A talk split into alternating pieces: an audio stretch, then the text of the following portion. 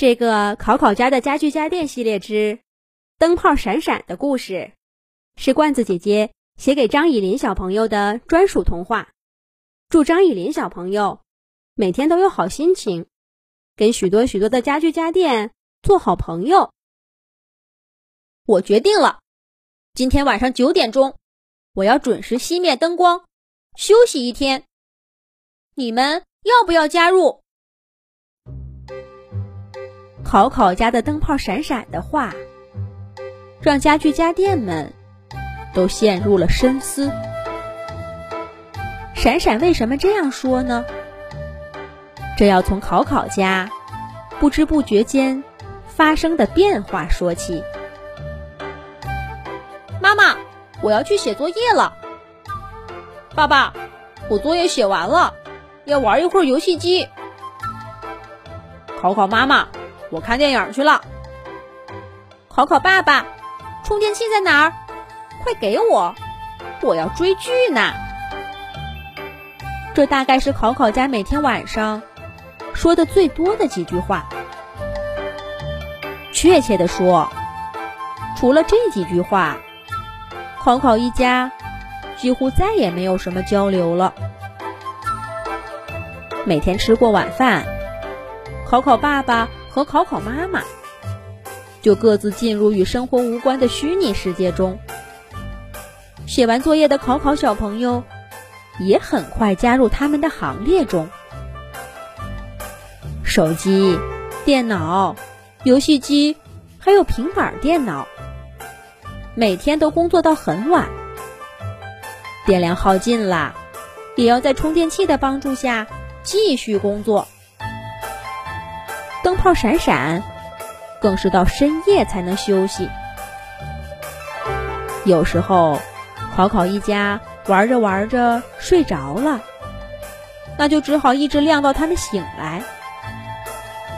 其他的家具家电，在明晃晃的灯光下也休息不好。再这样下去，恐怕大家伙儿就都要生病了。第一个受不了的，是工作量最大的电脑聪聪。那天早晨，考考一家刚走，聪聪就揉着肩膀说：“不行了，我要散假了。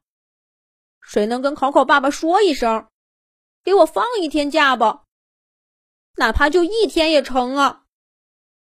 这么天天看电影，我的脑子都要炸开了。”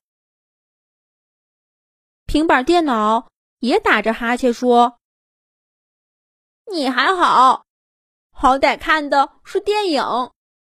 考考妈妈每天让我播电视剧，还反复看。哦，那些台词我都快背下来了。游戏机游游更是一肚子苦水。考考小朋友每天把我放下不玩的时候。”我身上的每个按钮都是麻木的。其他的家具家电也纷纷诉说着对考考一家的不满。可说到解决办法，大家又都没词儿了。电视机老 K 好不容易想出一个播放过度娱乐有害的节目给考考一家看。但很快就被大家给否决了。家具家电朋友们说：“这样的节目还少吗？只怕考考一家早就看得麻木了。”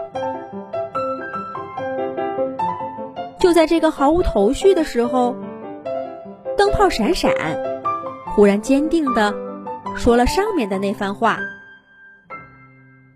家具家电朋友们。略微沉默了一会儿，纷纷摇头说：“这不行，这不行，这不成了罢工了吗？不行，不行！”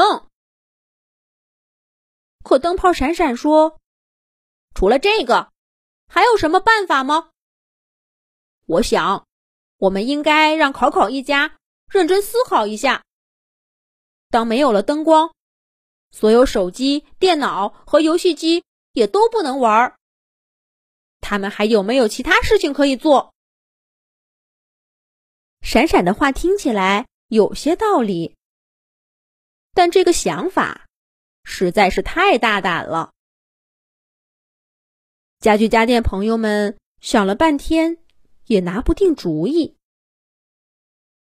就在这时候，咔嗒一声，门响了。考考一家回来了。家具家电朋友们，赶紧各归各位，心情复杂的等待着又一个疲惫的夜晚。果然。考考一家匆匆忙忙吃过晚饭，就各自抱着电子产品玩去了。电脑匆匆打开昨天看到一半的电影，平板电脑拍拍里传出电视剧的声音。考考小朋友胡乱写完作业，给妈妈看了一眼，就迫不及待的打开游戏机油油的屏幕。家里的手机也没闲着。现代人怎么可能同一时间只做一件事儿呢？至少考考爸爸和考考妈妈，并不会在看电脑的时候放过手机里的精彩内容。哎，对家居家电朋友们来说，这又是一个疲惫而冷清的夜晚。墙上的时钟滴滴答答摆动指针，短短的时针，眼看就指向九的方向了。到了灯泡闪闪决定罢工的时刻了。闪闪真的会像他说的那样熄灭灯光吗？所有的家居家电都看向闪闪的方向。只听见“啪嗒”一声，刚刚还闪亮的灯光一下子熄灭了。灯泡闪闪，果然如他所说，在九点钟准时罢工了。